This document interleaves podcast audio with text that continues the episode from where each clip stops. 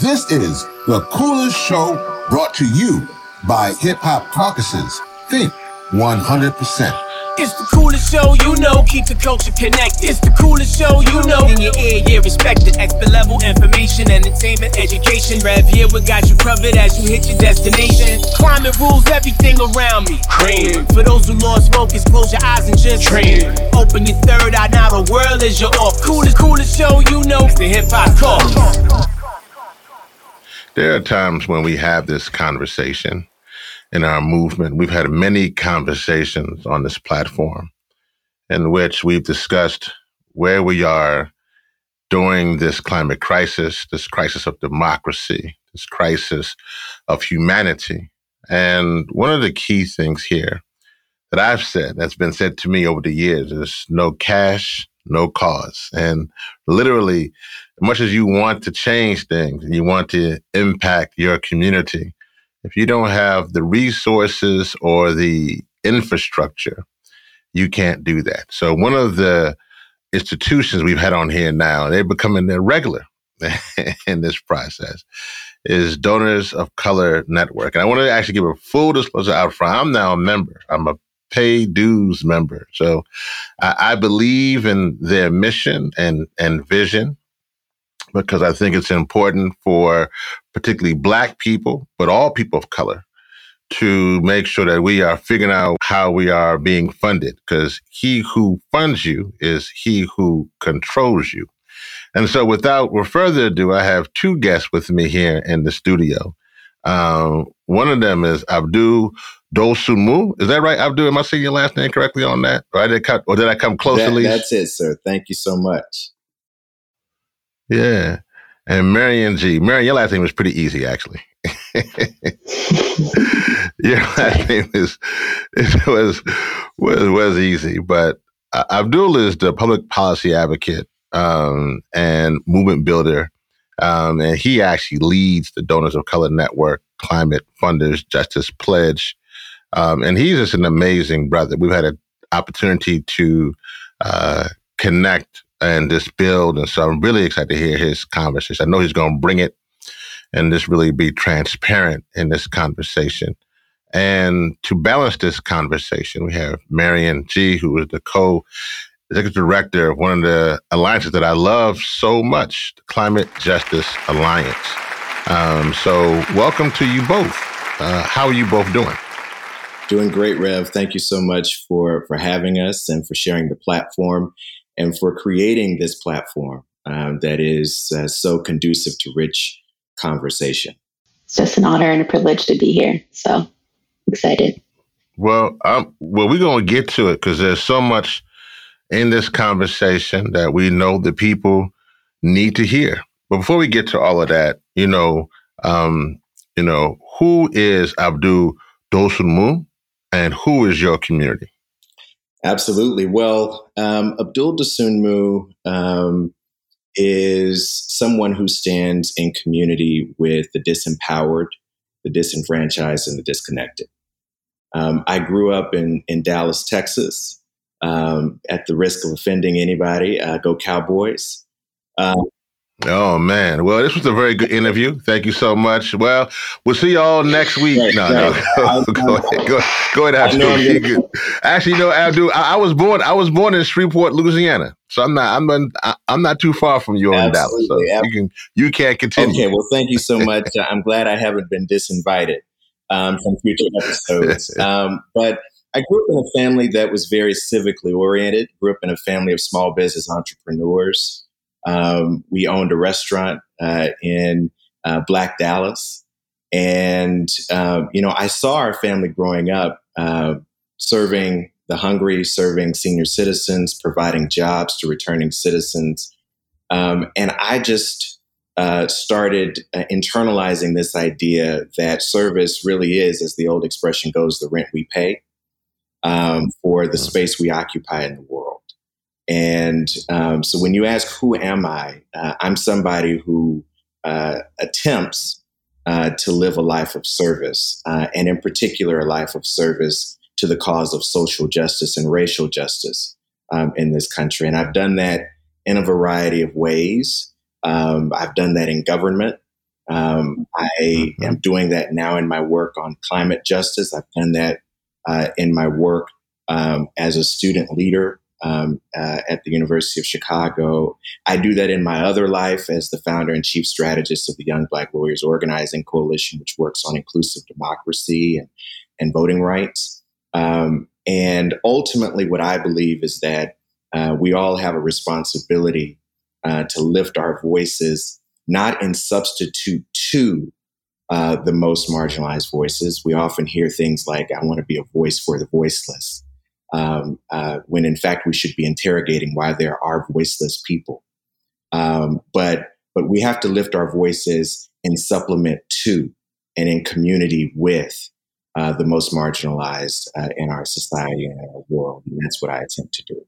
Yeah, I appreciate that. But and before I move over here to Marion, what is Donors of Color Network? Absolutely. So the Donors of Color Network is um, the first ever a cross racial uh, network for donors of color who are seeking to leverage their collective wealth uh, to shift the center of gravity uh, in philanthropy and politics. Um, and you know this this number might come as a surprise to some of your listeners. It might not, um, but there are uh, around 1.3 million households in this country that are led by people of color um, with uh, net liquid assets of over a million dollars. Um, and that is tremendous, tremendous uh, potential, right? But until now, until the Donors of Color Network, uh, there really has not been a vehicle for collectively organizing and pooling that wealth around a shared vision for racial justice in politics and philanthropy. Um, and as you said, ultimately, it is organized wealth um, that changes the game. Um, and so part of what the Donors of Color is all about, the Donors of Color Network is all about, um, is making sure that we are collectively, as people of color, organizing our wealth um, to resource the movements that are changing our country that are systematically and grossly underfunded. All right. Well, we're going to get to that. I mean, there's a lot. You said a lot there, Abdul. you said a lot. Uh, we going we we gonna get into all of that now. you said quite a bit, um, and so I want to. I'm just gonna put a pin there. I want to get to our sister Marion here. Marion, again, welcome. Uh, so happy to have you here again. Uh, I love Climate Justice Alliance, but for the folks who don't know, who is Marion Gee and who is your community? Thanks so much again for having me. Um, and it's a bit early here on the Pacific West Coast, so I'm sorry if I'm um, just waking up with my coffee here. But um, I'm the granddaughter of um, of uh, of farmers, uh, people that live really close to the land. Um, my father's parents uh, came from southern China. Uh, they live next to rice paddies without running water and electricity. Um, and my other grandparents are from New Jersey and also grew up on farms. So I think growing up, I was really lucky to be between two different cultures and two different worlds. Even as uh, they grew older, you know, I would be with my grandmother in the backyard picking out all the snails and slugs off the persimmon trees and the kumquats and then you know spending a lot of time with my other grandparents on their farm where they had avocados and kiwis and oranges.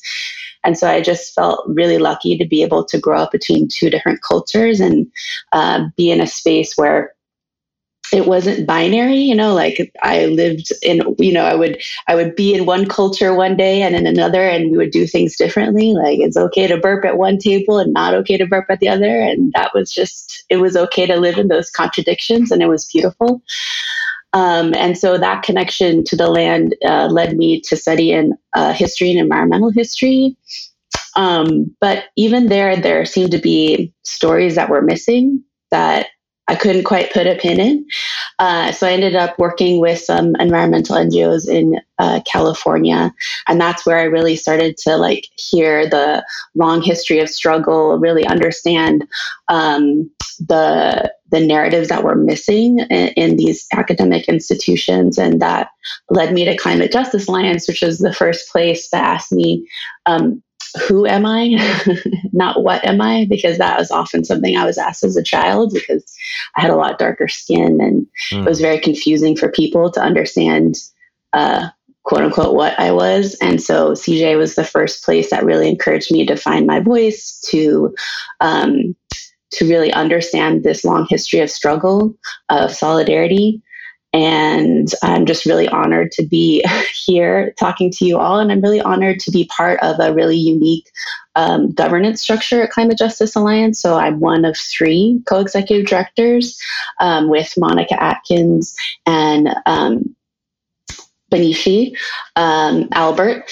And uh, I think that it's been almost like reliving that childhood in a way that we bring such different cultures and experiences and backgrounds to the work and are able to um, show up and support our 84 member groups. So, Climate Justice Alliance is a national alliance of 82 uh, rural and urban frontline organizations and movement support organizations. And this has been a really exciting moment of transition um, with this new leadership structure to really um, support them in building the new and the good and fighting the bad. Because I'm sure, as we'll get into later, there's a lot of, of bad things that have been happening, especially even in just the last two weeks um, that we'll probably be talking about as well. But part of the strength um, that I can tap into within myself and within uh, CJA is, is from that community that I just described. So um, I think that that's where I'm at. That's who I am. That's who CJ is. Yeah. Well, thank you so much again, Marianne. And listen, I'm about to ask this first question and give this top off. This this may be like an espresso, a shot of espresso about to come at you right now.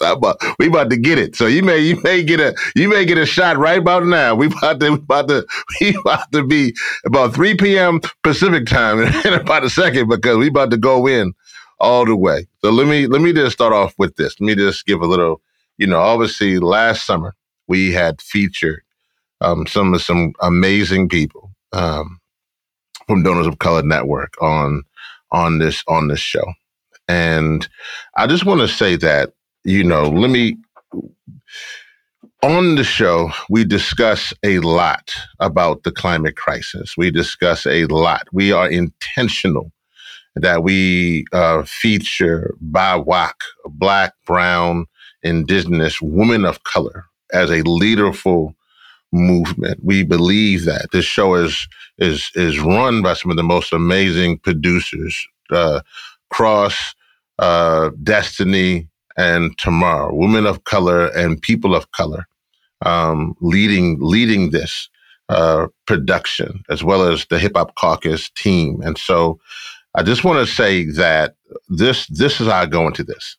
When we were last here, we had a conversation that was around the fact that we were looking at the new school research. And the folks who don't know, you can just go to the Donors of Color Network and you can find um, that research and those studies. But it was really around the studies that they looked at 12 um, and if I do, I get anything wrong here, you could you could be like my legally legal aid lawyer today and make sure I get it correct. But if I looked at it, it was t- looking at twelve um, climate foundations, primarily working in the climate and energy sector, and they gave out in essence one point three four um, billion dollars. And out of that 1.34 billion dollars that was distributed, only 1.3 percent went to um, communities of color, people of color led or EJ organizations. That's ridiculous. That means that almost 98% didn't go to environmental justice. So to even get to what Marion just mentioned about what's going on, obviously the disastrous impacts of West Virginia versus EPA, going on into how we are fighting pipelines from Minnesota to South Dakota to Virginia to down to the Byhalia pipeline in Tennessee to what we're doing fighting petrochemicals in the Ohio River Valley to frontline communities in Louisiana and Texas, what's happening on, on the West Coast with literally wildfires and still building of petrochemicals and fossil fuel industries. As you, in your neck of the woods there, Marion, where they said they don't say Chevron, Chevron they say Chevron, um, and, and they get it. We know what we're battling against and we see our people hurting. But what we're having this conversation because something is wrong when we're calling for a Justice 40 uh, uh, externally, but we really got to adjust this 1%, 1.3% internally. So I need to know what has happened since that last visit from donors of colors. I know that you called for a pledge. I need you to tell me what that pledge is. I need you to tell me what teeth in that pledge. I need you to break this down because there are people, and I have had friends, friends, close friends, who are in this movement who didn't die primarily because of asthma and cancer or emphysema. They died of exhaustion. They died because they were overworked. They died because they had to do the development team and the communications team and the, and they had to be the programmatic team all at the same time. They died because other entities who got millions of dollars to do a little bit of work, to do a little bit of something, something, and failing at that, to keep it 100, 100, that organizations, particularly the organizations that are, that are in the Climate Justice Alliance, that are within EJ organizations, are literally young people fighting for liberation for Black and Brown people are hurting. And they do it with a latte in their hands watching our folks do that. So we need to have some real conversation. So I'll do, I'm going to come to you uh, on that. What, has happened? What is the Donors of Color Network doing right now. Absolutely, absolutely. Well, you you framed the issue perfectly um, and quite powerfully. Um, here's what we know. What we know is that the climate crisis disproportionately impacts communities of color. Um, that is a fact. Um, you know, I grew up in in Dallas, as I mentioned earlier. I grew up going to my uncle's church, which was right down the street from a lead smelter plant um, that was later named a Superfund site. Um, and I grew up hearing the stories of my uncle and other folks in that community um, who had to grow up around environmental injustice, who had to literally breathe pollution. Um, and so these issues are real for our communities. And in part, because these issues are so real for our communities, our communities are leading on the issue. Our communities are fighting the climate crisis in an imaginative and innovative ways. And they are changing the game, right? I mean, we wouldn't even have a Justice 40 at the federal level were it not for the work that uh, people of color led environmental justice organizations have done at the local and state level to create the policy framework that is now Justice 40 right? And so those are the two facts of this conversation. The crisis is disproportionately impacting our communities, and our communities are leading in the fight against the climate crisis. But here's the problem the problem is they're leading in the fight on a wing and a prayer. They are leading in hmm. the fight with the fewest resources, with the, with the least financial capacity, with the least ability to scale, and as a result, we have not seen the enormous potential that those organizations are capable of if they were only equitably resourced. I testified before Congress earlier this year, and I asked the question what kind of world would we live in if instead of being grossly disproportionately funded, our organizations were holistically and equitably funded?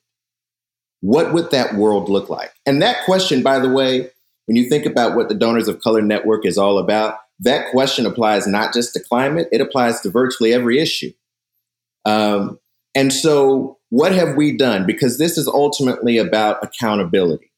Uh, and I want to take a moment to um, celebrate and honor um, the shoulders upon which I stand in this conversation. I want to take a moment to celebrate Danielle Deane-Ryan, who was the originator of this pledge, and Ashindi Maxton, um, who was the founder and the brainchild behind the Donors of Color Network. Um, I would not be in this conversation and we would not have seen the progress that we've seen without their leadership and their work.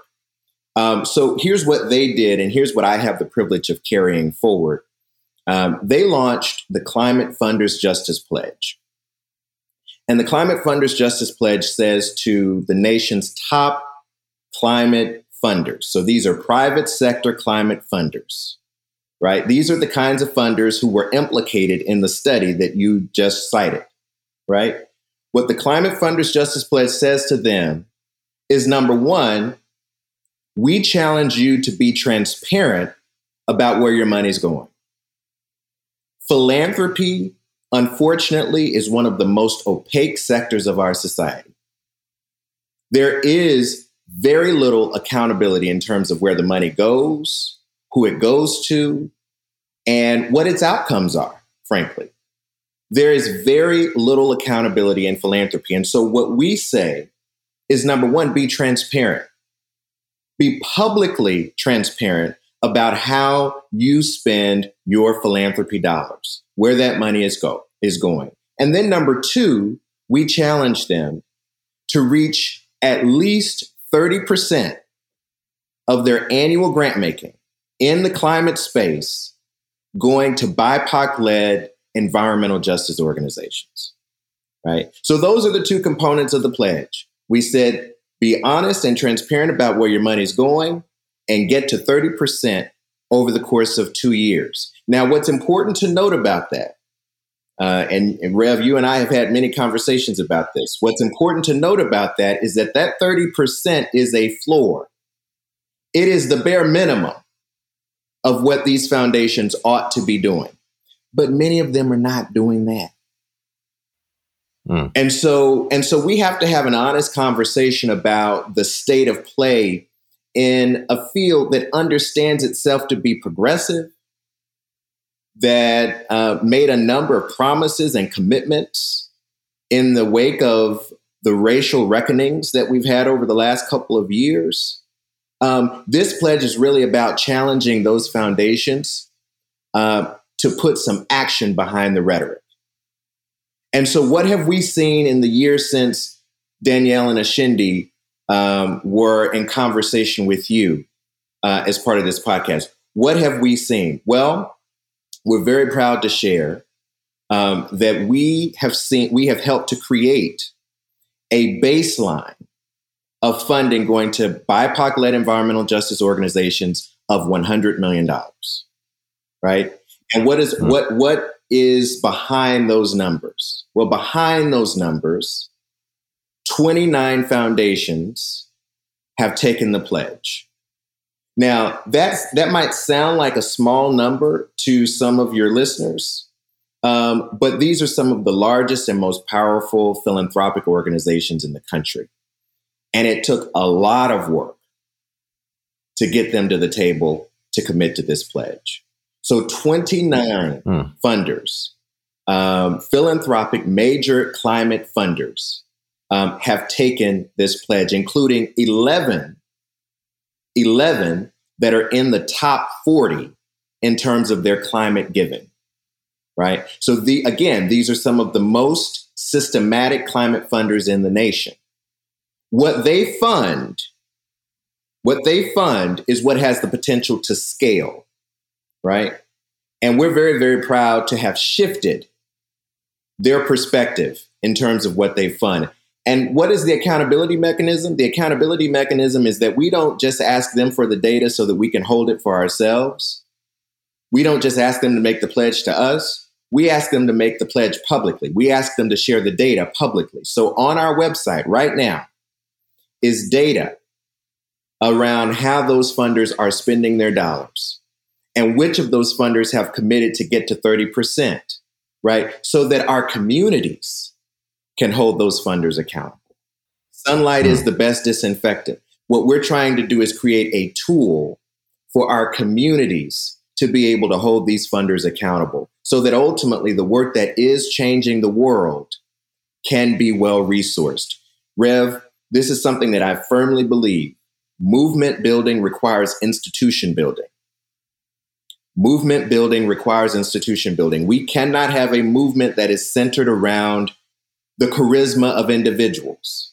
We have to have a movement that is rooted in the scalability of institutions, right? Unfortunately, BIPOC led institutions are chronically underfunded. what we believe we have done in the last year is put a dent in that problem and shifted tremendous resources in the direction of BIPOC led uh, environmental justice organizations. So, you know, one, I want to thank you for telling us how much Donors of Color has done. And I, am glad you're in that position. Um, and just want to just give a shout out once again to the folks you mentioned from Daniel D, Daniel Dean, and Shindy Maxton. They were, they, they are some, uh, and still are some amazing uh, folks in this movement. But I really want to just ask, turn to Marion now on what you just heard, um, because you're obviously with entities and organizations that are receiving this. And and you know, man, I need you to speak. You know, we talk about the voice for the voiceless. So I need you to you got the floor now. You got the I'm a I'm a I'm gonna be asking your attention. I'm actually I'm gonna tell you out the bat. I'm throwing you a softball pitch here because I'm kind of one of organizations, but I got to wear my, my, my host hat here. All right, for this for this process. But uh, I just got to say this. Let's keep it 100. We know that there are entities out here that, as we say, write their proposal on a napkin, literally, and they get funded. We know that we have to go through everything to show our accounting, our invoicing, um, you know, who's going to spend what, how you're going to spend it on this. Can't get no money on personnel or, or healthcare. It's got to go all to what you're going to do, all that kind of stuff. And on top of that, the reality is this. I, I appreciate what Donors of Color Network is doing by shining a light. I think that's critical um, in this process. But the reality is this.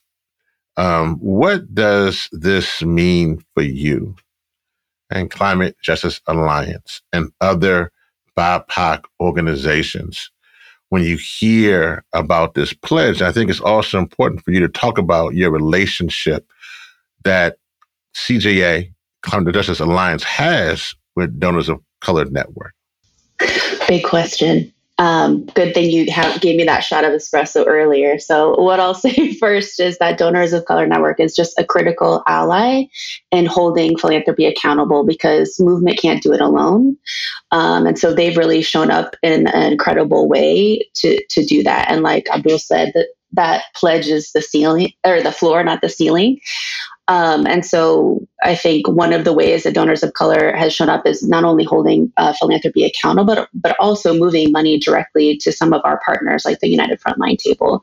So that's some of the ways that we've been working together. And I think they also play a really critical role in that let's if we're going to keep it 100 like sometimes mm-hmm. institutions like cja can be punished for calling people out or calling philanthropy out in terms of the funding that they're able to receive. And so it's really important to have allies like donor donors of color network to be able to call that out and call in folks to show them how how we could be doing things differently. So that is a critical part of our partnership. And I think the second part of your question was how is this impacting um, impacting our members, impacting frontline communities. And I think another important newer statistic that our team saw recently was this In Deep initiative report that showed there's a $2.7 billion funding gap between like white led uh, and BIPOC led organizations. And something else that we haven't talked about, even, and what CJA is trying to work on, and I know the Hip Hop Caucus is also committed to divest, invest, is that foundations only have to give 5% of their endowments every year. Hmm. That means 95% potentially of their assets is in the stock market, is in the dig, burn, dump economy, and is continuing to fuel the things that we're fighting against. And so I think what our communities are, are grappling with is not just that there's that that 5% that's being given out is disproportionately being, being given to white led organizations and big greens. But also that other money that money that was extracted from those communities uh, from you know family foundations other institutions that exploited labor that built their wealth on slavery that money is continuing to support the things that we're fighting against. And so i think that donors of color network is also critical in helping uh, philanthropy sit with that uncomfortable history and also um, to, to make amends, to shift that, to change that. And I think we're in a kind of crisis of accountability in this country right now. Like people are, and I don't know if it's because we've been on Zoom for three years, but I feel like people are running away or like really uncomfortable with that. And I think if they just, it's just about letting go of control. Like you said, Reverend Yearwood, give us the general support grants. Like, why do you have to see all these reports? You don't, mm. you, you give a, a grant to a big green, like you said, on a handshake or a back of a napkin. Why do we have to go through all of these hoops? Let's, let's uncover that. It's because you don't trust us and you don't trust that our solutions can actually address the climate crisis. And frankly, because our communities are questioning the solutions that big, big philanthropy are supporting. A lot of the like big projects that are being supported are really just techno fixes or market schemes that allow the biggest polluters to continue to pollute and they don't help our communities. Hmm. And when our communities call that out, they don't get funding. Hmm. Okay, well, I think, well, hold on, man. I think you hit, you know, something that's very important in that last statement because, see, this is what we're talking about here. I mean, I think we all believe that if you give the resources to BIPOC led or environmental justice organizations, they could do what needs to be done. That if they are being funded at some of the same levels, meaning they're getting a hundred million or hundred and fifty million dollar a year for their budget, uh, and not five or ten or one or two hundred and fifty thousand, whatever they're getting now. Um, um, the wing and the prayer that I'm doing. And I like praying I Abdul, but I don't like praying that much. Let me tell you, I, I mean, you know, I, I, I, you give me, help me out here, a little something, something. Um, but uh, I think that you hit on something there, Marion, it's very important. Um, so let's talk about that. That is it not just an oversight? In other words, that we missed it. Is it intentional? Is it the fact that specifically BIPOC and EJ led organizations um, are going to truly be nonpartisan in essence, and, and for a lack of a better word, and say that they're not they they they don't they're not looking for permanent friends, as it's been said, but they have a permanent interest in fighting for the liberation of their communities and fighting for their communities. Does that actually hinder um, them from actually getting these resources the way that they should. Let's. I want. I want to get to that. So I want y'all to just think about that. Let that one meditate because that's important, right, in this process. Um, I want to. Fi- I want to finish one thing, and Mary, you can kind of add to that. But this is what I want to ask you in this regard. With that understanding, then of how we try to gauge the system to help our process, we then keep we we create things like in Hip Hop Caucus or a Climate Justice Alliance, both of them who help out other entities in some way or form.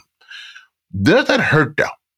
Because do the big, we don't see the big green organizations having that kind of network like that. I mean, they have their network to be actually have it called the Big Green. I guess it was called the Big Green. No, but still called the Big Green. It was something else probably now, but it was called the Big Green Network. But it wasn't used primarily around their funding like that. Does it? Does funding going to a climate justice alliance, um, and not directly to organizations, does that hurt or help what donors of color is trying to do? Does the the money that is moving to CJA hurt the movement or does having a network in other words mm. does does having a network create a small pool of money that creates even a smaller mm-hmm. pool that's then divided amongst individuals. You know what I mean? You get what I'm saying? Now, let me be very clear for those who yeah. listen. Let me be very, very clear. If you're listening to me now, I want to be something. I am a proponent and a fan, and I believe in the Climate Justice Alliance. And I think we need to have a network for the very reason of survival. And so they are helping us to survive and they're bringing us together to collaborate and to do things in that regard. I'm looking, I'm just thinking from a bigger perspective of literally the standpoint that we now know the numbers of 1.3% out of that $1.3 billion. Does that give them cover? You know what I'm saying? Does that not allow that? I've heard so many times where I've heard people say, Oh, I thought I was already funding you. I gave to this thing and I thought you were a part of that thing. And so I thought you were being funded to that. And like, well, yeah, but I was just, you know, that really wasn't helping that organization so much. It was just like, you know, $10,000 and that was it for that one group of that entity. Does, does that help or hurt? Or what do you think can be done that CJA can take this information from the Donors of Color Network to really raise the stakes so that more funding and that, so and, and more because my goal here in this whole conversation is that I want the groups of CJA to be funded like the big greens. Let me be very clear. I think yeah. that's how we win on climate. I think by having women led and people of color led organizations are the winning answer. You want to win on climate? You need to fund these organizations to a extremely high level. I like, and I do say the floor is sturdy, but I think it needs to be flip flopped, right? That's my goal in this. And so, but our, mm. by us having these networks that we've had for, for a reason, does that now in this moment, now that we have these does that help or hinder or what and how or, or how can the hmm. network push this forward that's a great question. I thank you for explaining. I think one thing that's really unique about Climate Justice Alliance as a national organization, it was really it was founded by our members through an alignment process, and they elect our board. They uh, they decide our strategic plan, and part of our strategic plan is moving money uh, to the regenerative economy, to the grassroots organizing sector, um, to building the new. So that's like part of our mandate as a, as a national alliance from our members, and they hold us accountable to that. And, and me accountable to that as a co-executive director. And you know, four years ago, five years ago, when we put together that strategic plan, our goal was 40 million and some of our calculations like CJA in partnership with Donors of Color Network, in partnership with other funder organizers, um, and being able to set up new funds like the Fund for Frontline Power, the Fund to Build Grassroots Power, we've been able to move $97 million to the grassroots, not through mm. CJA, directly to the grassroots. Yes, sometimes CJA will take in money and pass it back through to our members. I think about at least 30% of our budget is going directly to our members um, as regrants, as stipends, as honoraria to support their work. So I think one, that is a mandate from our members and very clear that that is what they see our role is at the national level. And then two, our goal is to make that pool bigger, right? Like, I don't know if you've seen the just transition framework, right? There's outsized capital and investment and time and money and resources in the dig burn dump economy. And what cj is trying to do is move that capital out into the regenerative economy to make that pool bigger right? So we're not competing with each other. It's really about abundance. And i think that a really important movement mo- moment that happened i think about two years ago was working in partnership with our own members and then with members allies and partners like solutions project and others to call the big greens in that got all that money from Bezos Earth Fund initially and say, hey, like we're in the middle of a crisis, like, and this money needs to be going to building power uh, for grassroots organizations. And th- some of them ended up moving money. I think we have about 1.5 million into this new fund for frontline power. So there's there's examples of like why our network is really important, why CJA is really important, um, in partnership with Donors of Color Network and others in in making that pool bigger, right? Because we shouldn't be fighting over the one percent. We need to move all of that over into this so that we can really build the new economy that we need. Mm, mm, mm. Abdul, walk us through the process. Let's say I'm a major funder. How would you approach me about the pledge? And what would the process be like if I accept or decline? Well, um, you know, first of all, uh, it's important to acknowledge that we are a member-led and member-driven organization at the Donors of Color Network, and so um, we have what we call a climate working group. Um, and part of what the climate working group is doing um, is they are harnessing their relationships, they're harnessing their social capital, they're harnessing their positionality to help get us in the door often. Um, and so we get in the door, um, or we break down the door, as the case may be, um, uh, by screaming from the outside. But one way or the other, we get in the door. Um, and we make our case, we make our pitch. And the truth of the matter is, we don't have to hyperbolize, right? The, the numbers are mm-hmm. there, the impact is there, the data is there. Um, and so we simply point them to the impact. Um, you can go to our website and read the profiles of movement organizations that are literally changing the game on climate um, across the country. And, and I think that's an important thing to note. One of the reasons it was important to us to be here in conversation with Climate Justice Alliance is that this pledge is anchored in and rooted in um, a commitment to the movement. Um, and so it's important that we're not in those spaces just talking about what Abdul thinks, um, that we're not in those spaces just talking about what the donors of color think, right? But ultimately, we have the backing and the support of movement organizations. So we bring all of that to bear on the conversation. And Rev, you know, we hear all kinds of excuses. I mean, we hear everything from, oh my goodness, we've never heard of these organizations. Where are they? What kind of work are they doing? Hmm. Um, and so that's why we try to cut that off right at the head by saying, okay, here are the groups. Here are many of the groups, some of the groups, not all of the groups, but here are some of them that are making a difference in real, tangible ways. Not only are they making a difference, but they're leading the conversation, right? Um, and so we try to come with that conversation. Um, and so we make the case, we make our argument. Um, and then the, the, steps are pretty clear after that.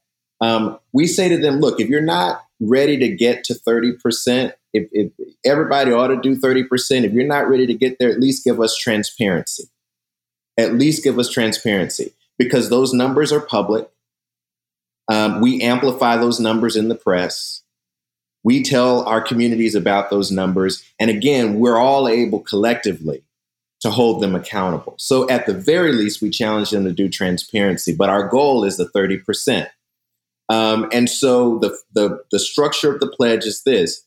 Uh, in the first couple of months, you look at your data, you do a deep dive on your data. And the, the, the sad reality of this, Rev, um, is that what we have seen time and time again is that these organizations have not ever looked at the data through the lens of racial justice.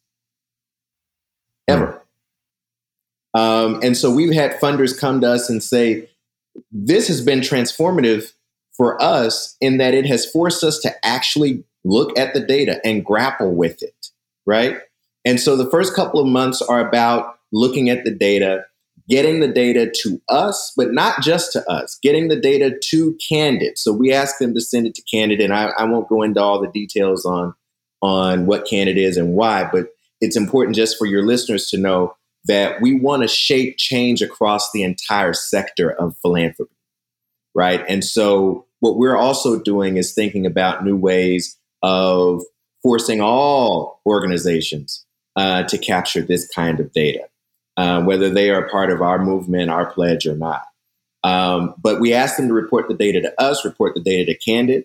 And then within 12 to 24 months, if they take the full pledge, within 12 to 24 months, we expect them to get to 30%. Um, and so that is the structure. And we're in regular conversation. Um, they're annually reporting their data to us. So it's not a one and done, right? Um, there is an expectation that every year they're going to come back to us with new data. Um, and we believe that ultimately it's the systematized structure of this of this pledge that's going to make the difference. It's not just a pledge in name only. It's not just a campaign in name only. Um, it's rooted in real hard data um, and rooted in an accountability mechanism, not only to us, but to the communities and the movements that we are in conversation and partnership with. You know, Abdul, as you're talking, and, you know, well, actually, it's just a follow up question to what you just said. What's the teeth?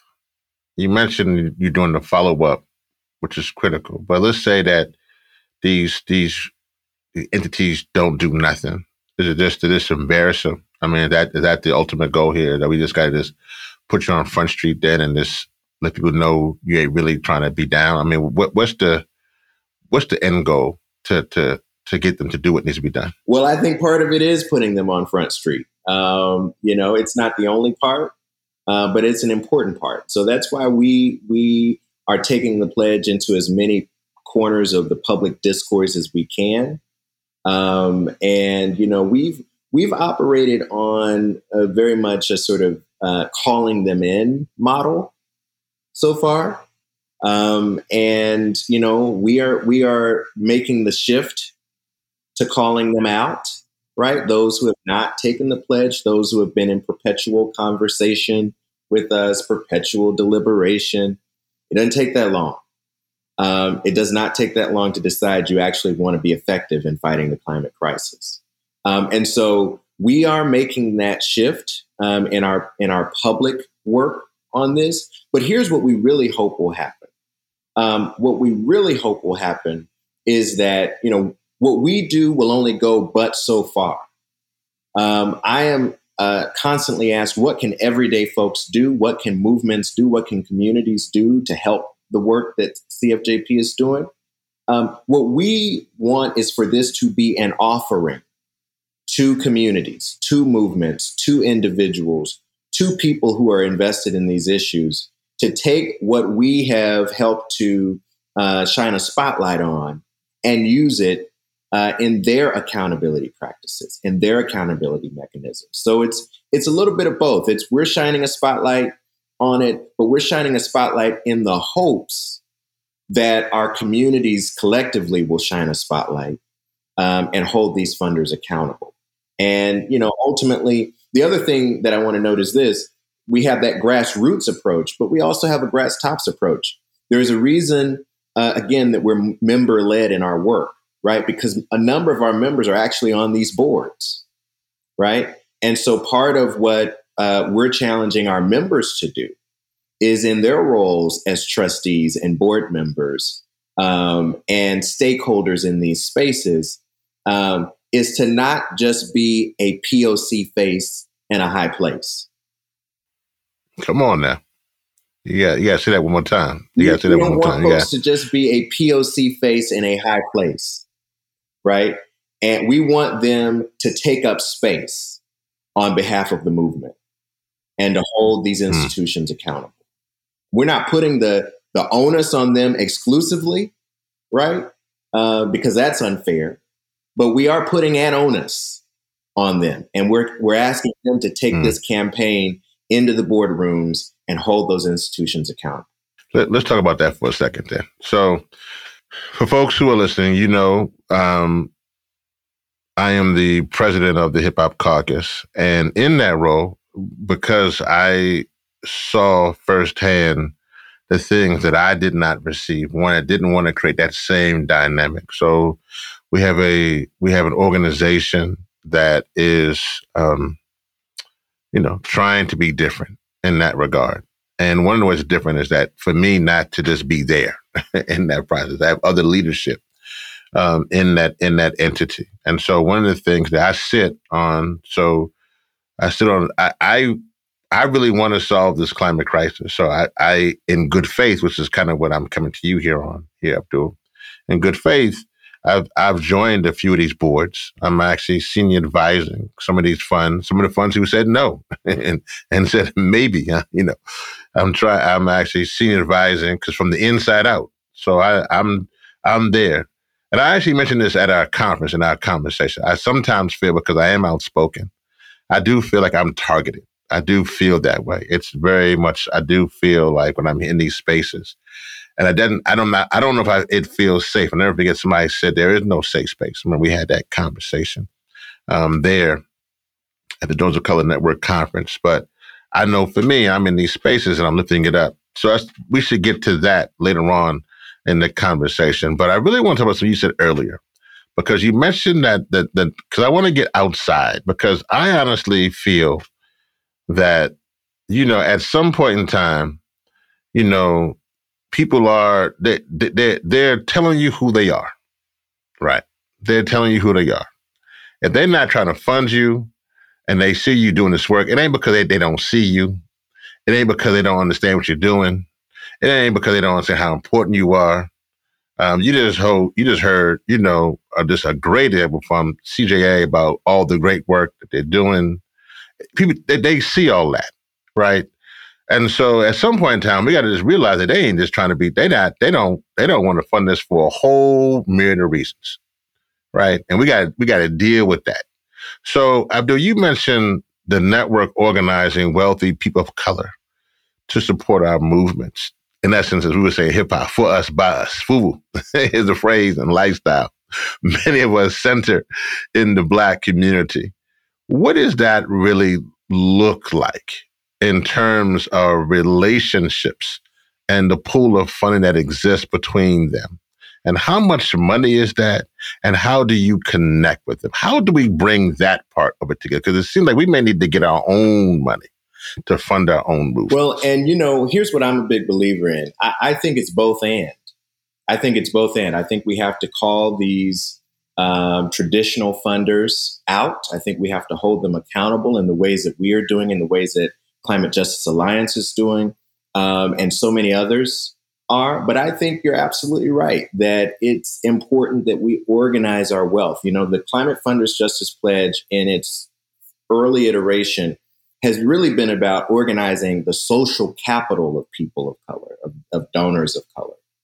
Um, and so, again, they have helped to get us in these spaces. They have helped to hold these institutions accountable on behalf of the pledge. And um, and you and others um, have been uh, ambassadors for the pledge uh, in in these spaces. Uh, but now we are starting to make the shift internally to a concept that we are workshopping called catalytic giving, right? Mm. So that our dollars can start to build and sustain our movements. Um, that number I cited earlier in the conversation 1.3 million households um, uh, with um, uh, led by people of color um, with net liquid assets of over a million dollars, tens of thousands of them over $30 million. Um, we recently issued a report called the Portrait Report, and I encourage folks to go to our website and read it. But it is filled with really rich data on donors of color. And we interviewed 113 donors of color in that report. Um, and hmm. the 113 donors of color that we interviewed had given $56 million collectively in the, la- in the previous year. $56 million. That's a lot of money on the table, but it wasn't organized. Hmm. Right. Um, and so part of, I think, the strategy moving forward is how do we start to organize? How do we start to organize around a political agenda? right? How do we start to organize around climate? How do we start to use our dollars to help catalyze um, the scalability of our organizations? That really is the mission of the Donors of Color Network. And I will tell you that we're actively thinking about that in the political context. We're going to be very active in this um, election cycle um, on that front. We're actively thinking about that in the climate context. Um, but it's about taking what has been individual, a, a model of individual philanthropy and collectivizing it and organizing it um, so that we are able to together pool our resources around a shared vision for where this country must go on racial equity. Mm, mm, mm. I cannot believe how fast this time went. My goodness, I cannot believe it. It's just, it is, it is always, man. This, this, this time zooms past, and like nothing. I just, I really got to get in this, this last question. Then I want to ask you both how we can support both the network and CJA. So I just want to, and how people can contact you. But I really want to ask you, you know, well, Mary, let me ask you this question. Um, and then I'll, and then Abdul, you can kind of just close this out here. Uh, when you, at the, at the end of this show, you've heard all these different things you you call me up. You say, "Hey, Rev, I'm going to talk to you," and Hip Hop Caucus, and you call some other of our partners who are all on the, on the same line together. We all come together. We've been going through this now for 30 years, right? 30 years uh, we've been going through this at this level of being trying to, you know, get that 1.3%. And so when do we begin to divest from this system? What do we do to begin to tell our people that we're going to have to find another way? It's not healthy because we're going to teach a whole nother generation of young people to be in the same position. What, what political education is being done so that we can, not only on the issues, but in general, so that we can be free? How can we be free, man? What can we do to literally make sure our people are not doing themselves a certain way to move forward, to have to just have wealthy people redistribute their their wealth um, in in alignment with the needs of their communities. What can we do here, Marion? I think we can connect with all of these grassroots frontline organizations that are doing amazing work in their communities and join join the movement in that way. You can join the Climate Justice Alliance mailing list.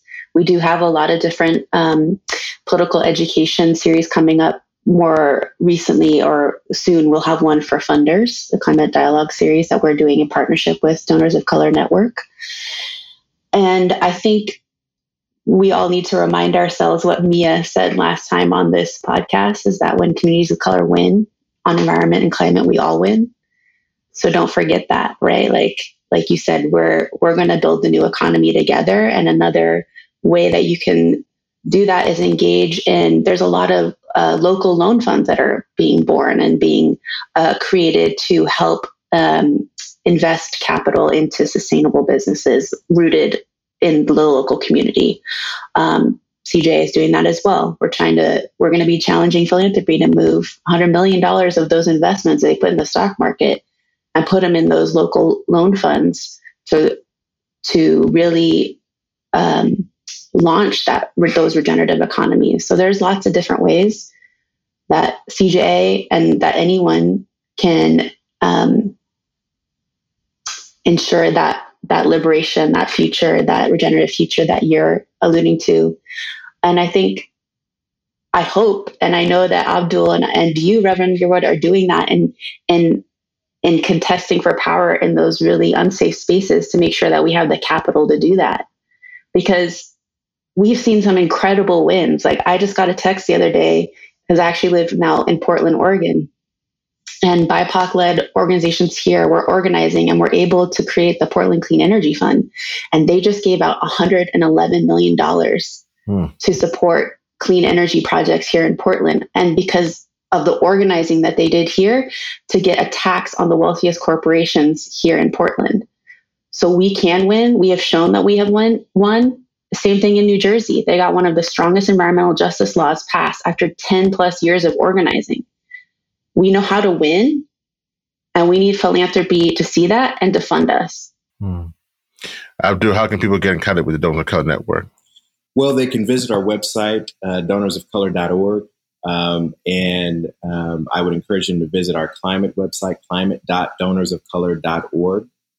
Um, you know, what keeps me hopeful, Rev, um, is first of hmm. all that uh, there are people like you and Marion uh, who are standing, as as my grandmother used to say, on the wall, um, and who are fighting the fights. And um, I think what people need to know is that um, beneath the surface of the drumbeat of very challenging news that we are hearing every day, um, there are a lot of good people who are fighting the good fight.